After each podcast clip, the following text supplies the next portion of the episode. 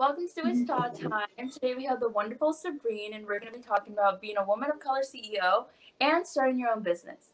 So before we dive right in, Sabreen, why don't you introduce yourself? Okay, hi, I'm Sabreen, and as you can probably tell from my accent, I'm from the UK, but my family is originally from Bangladesh, and I set up Piya Media in 2018, and so I've just been doing that for about 2.5 years, and Piya Media is my business. It's a digital marketing agency, which I set up,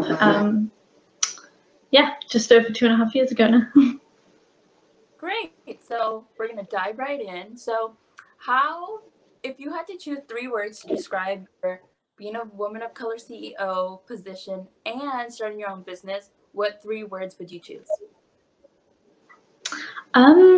So I'm not sure if these words would apply specifically to being a woman of color. I think anybody who sets up a business will probably feel this way, but I would definitely say the first word is challenging. It's been challenging in so many different ways that I didn't even expect. Like, a lot of people talk about how it's hard work, but I think for me it was been challenging in ways that nobody ever really talks about. And I actually wrote an article about this a couple of months ago about, the painful lessons I learned in my first 2 years of business, because, they were just things that nobody talks about, like kind of feeling unsupported by your friends and family because they just don't get it and things like that.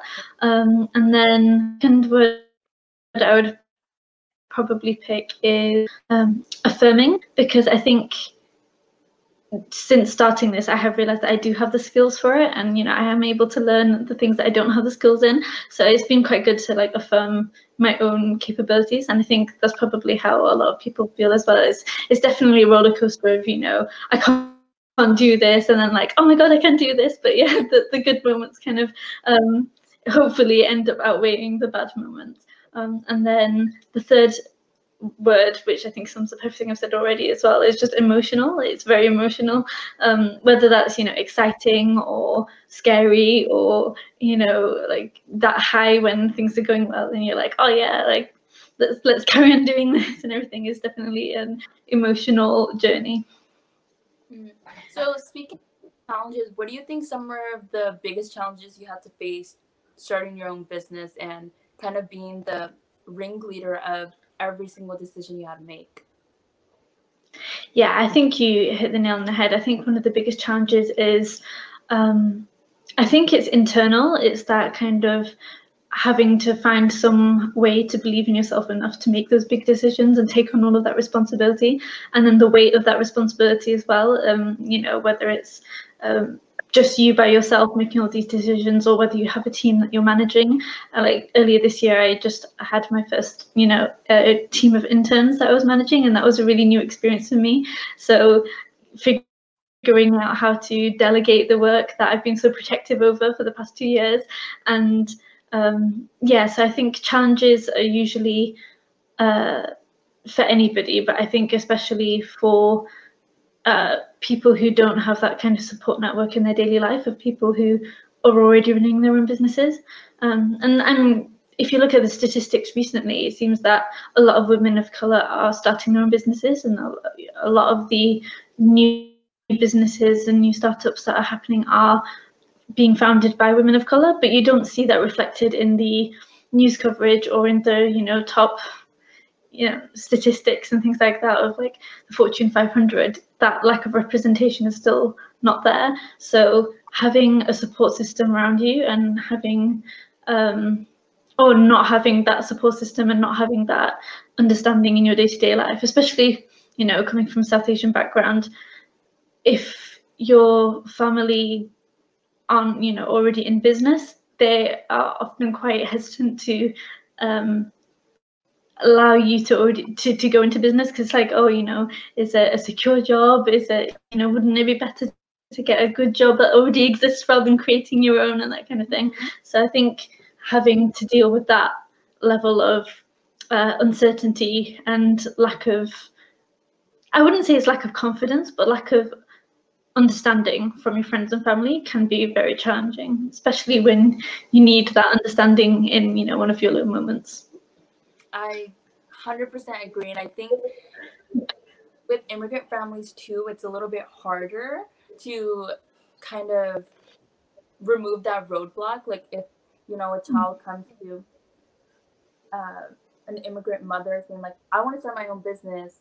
And the only thing they can really think about is like financials, like where's your financial stability? Like what happens if something goes wrong, you can't make money, like what are you going to do? So I think that's always something that's kind of ingrained in us, like get your education first and then whatever you want to do, you can do after, because then you always have that college education to kind of like fall back on.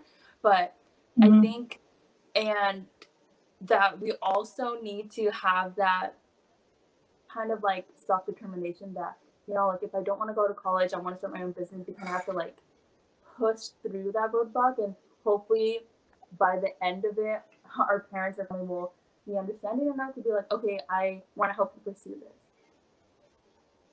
Exactly. And I think, you know, because we're speaking as women of color as well, not just people of color, we face another strand of pressure, which is about marriage pressure as well, and that idea of like, you know, why are you spending all of this time working when, you know, you should be thinking about getting married and all those kinds of things. Right. And in my early months, or like, you know, first couple of years, that was definitely something that I think my parents were worried about. They were like, you know, when's she going to get married? I got married a few months ago, so that's not a stress for them anymore. But it was just definitely kind of like, what is she doing? Why is she wasting her time in her bedroom on her laptop all the time when she should be, you know, thinking about, you know, starting her own like marriage and family and everything. And I think that deprioritization of women's careers because of this whole like idea, and I think it is cross cultures as well, this idea that women have better job and they're focusing on other things rather than a career. I think it's so misleading because it puts women at a disadvantage automatically of, you know, this time pressure that their male counterparts don't have, and this idea that they're not where they're supposed to be as well. Like nobody questions a man who wants to set up a business, and, you know, it's celebrated. Whereas if a woman's doing it, it's like, well, you know, she's being a little bit audacious by trying that. And I think that's something that can be really damaging, because even if you reject that social idea, it's still there, it's still around you, and it's still kind of probably seeps in as well subconsciously. Right. So yeah, I think it's inspiring that you're like doing that, you have your own business, and, you know, and you got your first interns, like that's amazing. That's such a huge milestone in the first years, and it's your true inspiration to all of the brown girls who are so hesitant of, you know, stepping out of the comfort zone, stepping out of that little box that we're kind of put in, and I applaud you. So thank you. Oh, thank you. That means so much. That's definitely a huge factor in why I decided to set up Piya Media in the first place. Like it's all like, from the beginning to the end, it's all about representation for people of color, and especially for women of color. So just, you know, because it's a digital marketing agency that focuses on supporting brands founded by people of color, whether that's, you know, creative brands like musicians or dancers or bloggers, or whether it's businesses. And I've, you know, had a huge range of clients, but the one thing that they all have in common is that they are people of color who want to use their platform for something positive. You know, they want to create a good, you know, social impact. So I've had, you know, vegan catering businesses, or like mental health advocates and so on. And I think it's been really cool for me to be a part of their journeys and seeing all of the things that they're doing, because it shows that there are people of color doing all of these alternative careers, or, you know, making it last. And in my own small way, I'm helping them to do that, which is really cool.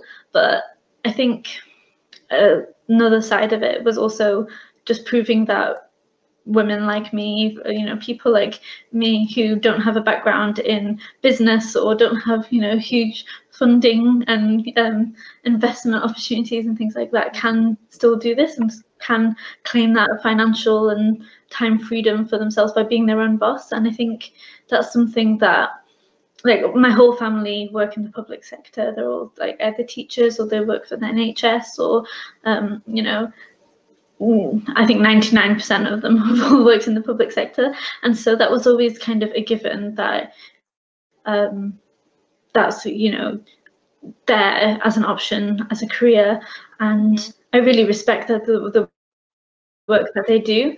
But for me, after I graduated was in education charities, and I loved the work that I was doing. I always thought I was going to go into the education world or, you know, the nonprofit world, because that was just always something that I was drawn to from a young age. And I never actually planned to go into either business or marketing. That was all by accident. But I mean, I enjoy the journey that I'm on now, but it was all definitely like not planned at the time. It was like just one step in front of the other. And right. And yeah, so for me, the fact that all of these alternative careers are out there and we just don't know about them and don't talk about them, I think it's quite cool. And this podcast as well is really cool as an opportunity to discuss all of these different paths that people do. I think it's really interesting. Like I was watching a few of your previous episodes, and it's just interesting to see all these different conversations from different people, different, you know, parts of the world and everything. And I think, again, like relating it back to my work, the power of social media and the power of the internet and connecting on like online platforms and things like that. I think it's a really cool age to be able to have these discussions from, you know, all the way across the world with our cups of tea and everything. Yes, and shout out to Ronnie Circle. That's how we kind of connected. And if you don't know, Ronnie Circle is kind of like this collaborative, I don't know how to describe it, like just... It's like a startup social platform app. Yeah, for South Asian ladies. That's how we met, which is right here. It's super exciting.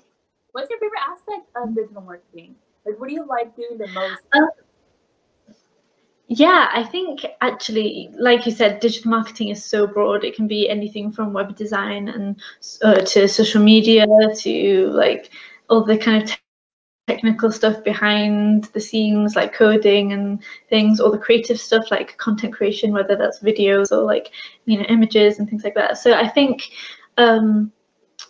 overall, the thing that I enjoy the most about my job is the fact that I'm helping people, and that's always something that I wanted to do. And it looks a little bit differently from how I imagined it to be, but I really like connecting with these clients who have these really cool ideas but just don't know how to execute it or how to grow it. You know, a lot of them are just starting out, but a few of them have been around for a few years and they're just not sure about how to take it to the next level. And so that's a different challenge for me, because it's about working with people who already know in theory what to do, and so I have to figure out what I can teach them on top of that.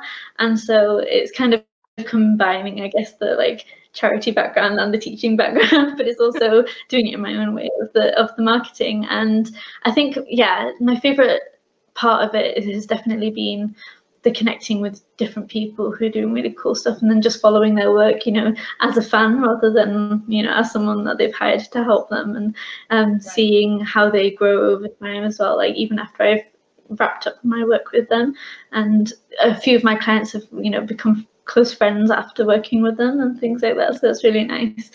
And and also connecting with people all across the world, because it's not a geography restricted career, which is also part of the reason why I chose it. I, like yourself, I love traveling, and before COVID I used to travel quite a lot, and so I wanted a job that I could kind of take with me.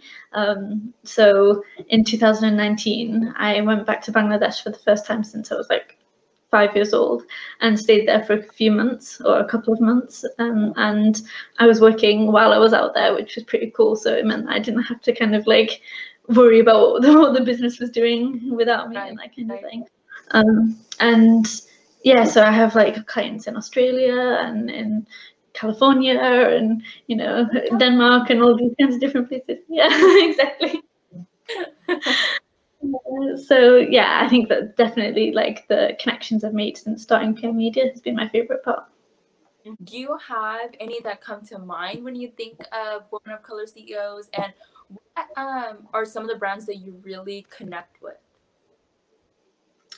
That's a really good question, actually. So in terms of CEOs that I really look up to. A lot of the so as I mentioned before, I don't really have a formal background in marketing, so a lot of the marketing know-how I've learned from other people online, or through networks and things like that. And one woman that I followed a lot and who's taught me a lot, her name's Cece Gunn, and she actually died a few months ago from a long battle with cancer, but she set up her business.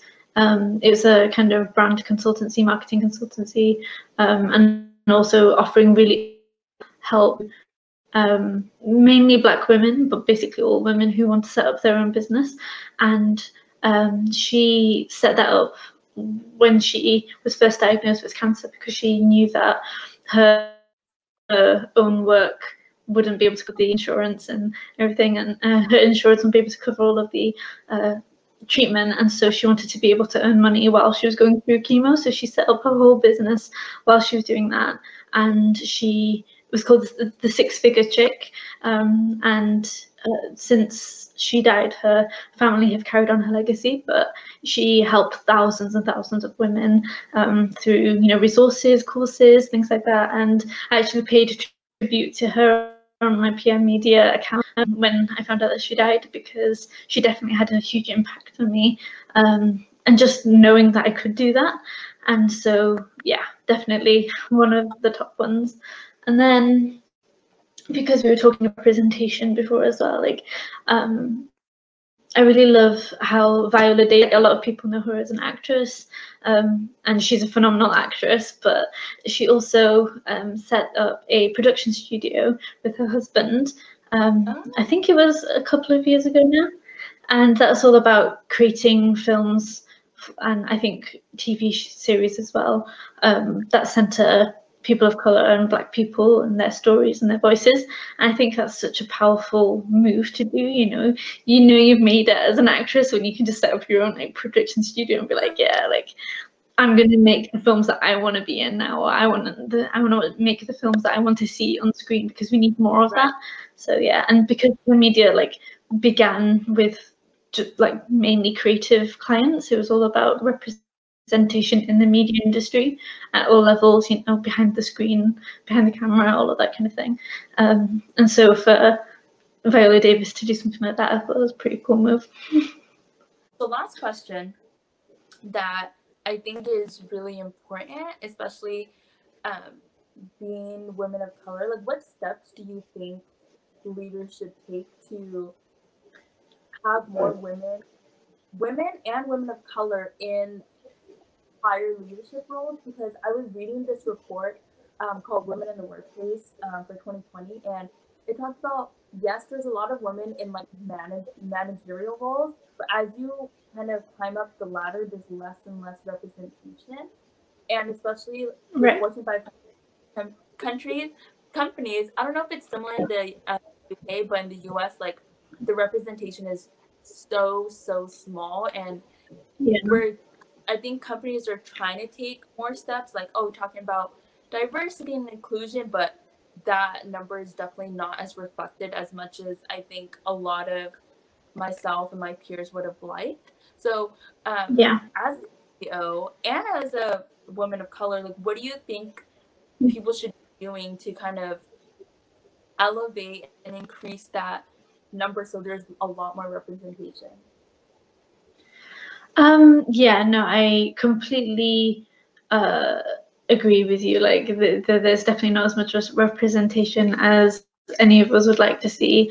And I think it's interesting, the point that you mentioned about how they're in managerial positions, but then when it gets above that, that's where the drop-off is. And I think there are a couple of reasons for that from both directions. So one of those directions is, as I mentioned before, it takes time to get to those levels, and by that point, people may be, either being pressured by, themselves or society or whatever to drop off and have more of a work-life balance and maybe start a family or that kind of thing. And I think Sheryl Sandberg in her book Lean On talks about this idea that women take their own foot off the pedal, and they think, I'm planning to start a family in 5 years, so I'm not going to go for that promotion, or I'm not going to volunteer to lead that project, which will get me that next promotion. So because they've already got that mindset of I won't have the time later on, they don't go for it now,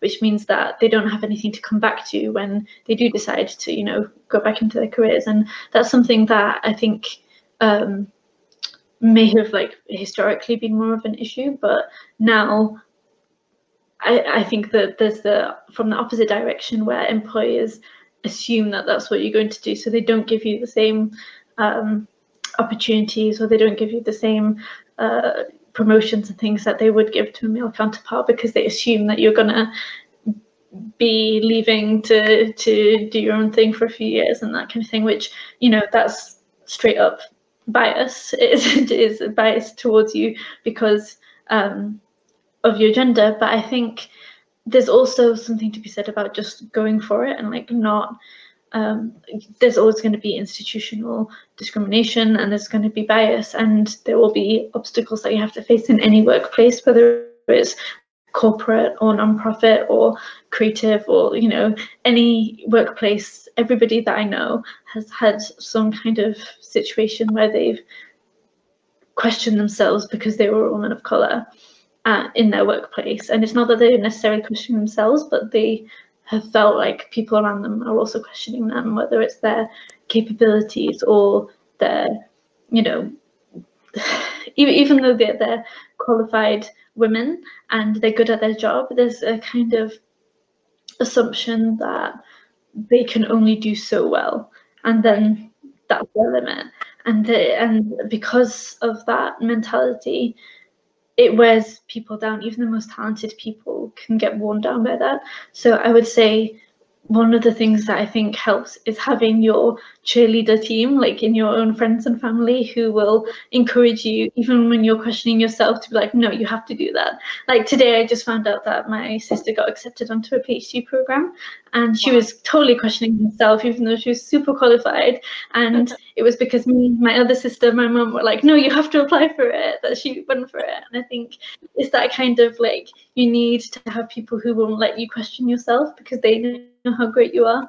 And I know for a lot of people, they don't necessarily have that in their real life, but I found that, I mean, I do definitely have amazing friends and family, but when it's the entrepreneur journey and like starting your own business, I don't really have anybody in my own day-to-day life who knows what that's like. So I joined online Facebook groups that were centered around that, and there are so many in any industry that you want to talk about. And I think one of the most valuable pieces of advice that I was given when I set up my business was define what success means to you, rather than just what success means generally to other people. Like, success doesn't have to be, you know, £10 million or dollars, or you know, like it can be having a lifestyle where you can take time off to spend time with family and still, you know, have a comfortable lifestyle and that kind of thing. So I think yeah, rather than falling into that comparison game, just defining your own success and your own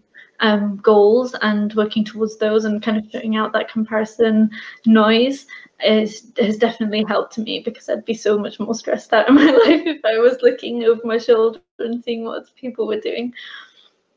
Yeah, I'm definitely going to take that advice, because it's definitely harder to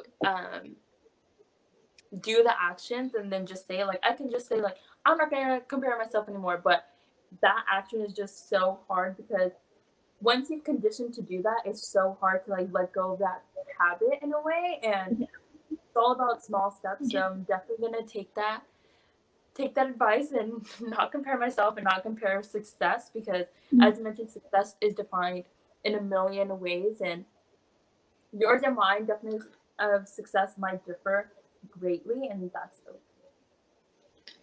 okay. Yeah, exactly. And also another thing is that what we see when people succeed, we're only seeing the end result. We're not seeing all of the hours that went into the work behind the scenes. And I was in this webinar earlier this week or last week, where the woman leading the session gave the example of a bamboo shoot, which apparently needs 5 years to be watered in the ground before it even shows, like, you know, before it even breaks through the soil. And then, you know, once it's reached sunlight, then it only needs 5 weeks to shoot up super tall. So we only see the bamboo shoot once it's already come to the earth, but we don't see all the 5 years of work that goes on behind the scenes. And it's the same for us. Like, we need to keep doing those small daily actions every day in order to work towards that goal. And then when those actions pay off, it happens, but it's an accumulation of all of the work that's gone before that. It's not just that you suddenly have this spontaneous breakthrough. So I think that is something I still have to remember, but definitely, like, it's I'm seeing the results of things that I did 2 or 3 years ago now, and I'm realizing that all of the knowledge that I've accumulated over time is paying off now, and I can only imagine what it will be like in 10, 20 years. So I still have to remind myself of this, and I would urge anybody who is going through the same thing of, like, you know, I'm not doing it fast enough, I'm not getting results fast enough, like, it's okay, just keep going, and you can't even predict when it will actually pay off, but it will. Mm-hmm. That's, you know, that actually was going to be your next question anyways, like, what advice would you give? But I think you handled everything so yeah, like, if anybody does want to set up their own business or wants any advice or anything, then feel free to reach out to me, either on my personal account or business account, because I'm all for people, like, taking the plunge and doing that passion project that they've been sitting on for years and years and haven't, you know, believe that they can do. But, like, 100% of the time, once people actually take the plunge, I think you've probably felt the same way, where you're like, why did I wait so long to do this? Right. Because actually I'm enjoying it so much. That's always that's the biggest thing. I'm like, wow, it's not as scary as I actually thought it was going to be. It is still scary, just like the entire process, and I still get nervous on camera, even though this is, you know, I've done it a few times, but I'm like, dang, I wish I started this sooner. Exactly. I had a great time today. Thank you for having me here. Thank you for coming on. This was such a great episode. I loved our conversations, and I honestly loved that we were able to, like, create 2 or 3 different conversations within one. So I love how we were able to do that. I feel like we talked about so many things. Yeah. Okay, well, that was all. Thank you again so much, Sabreen, for joining me, taking the time out to have this conversation with me, and thank you thank you for having me, and I can't wait to catch up with you again soon.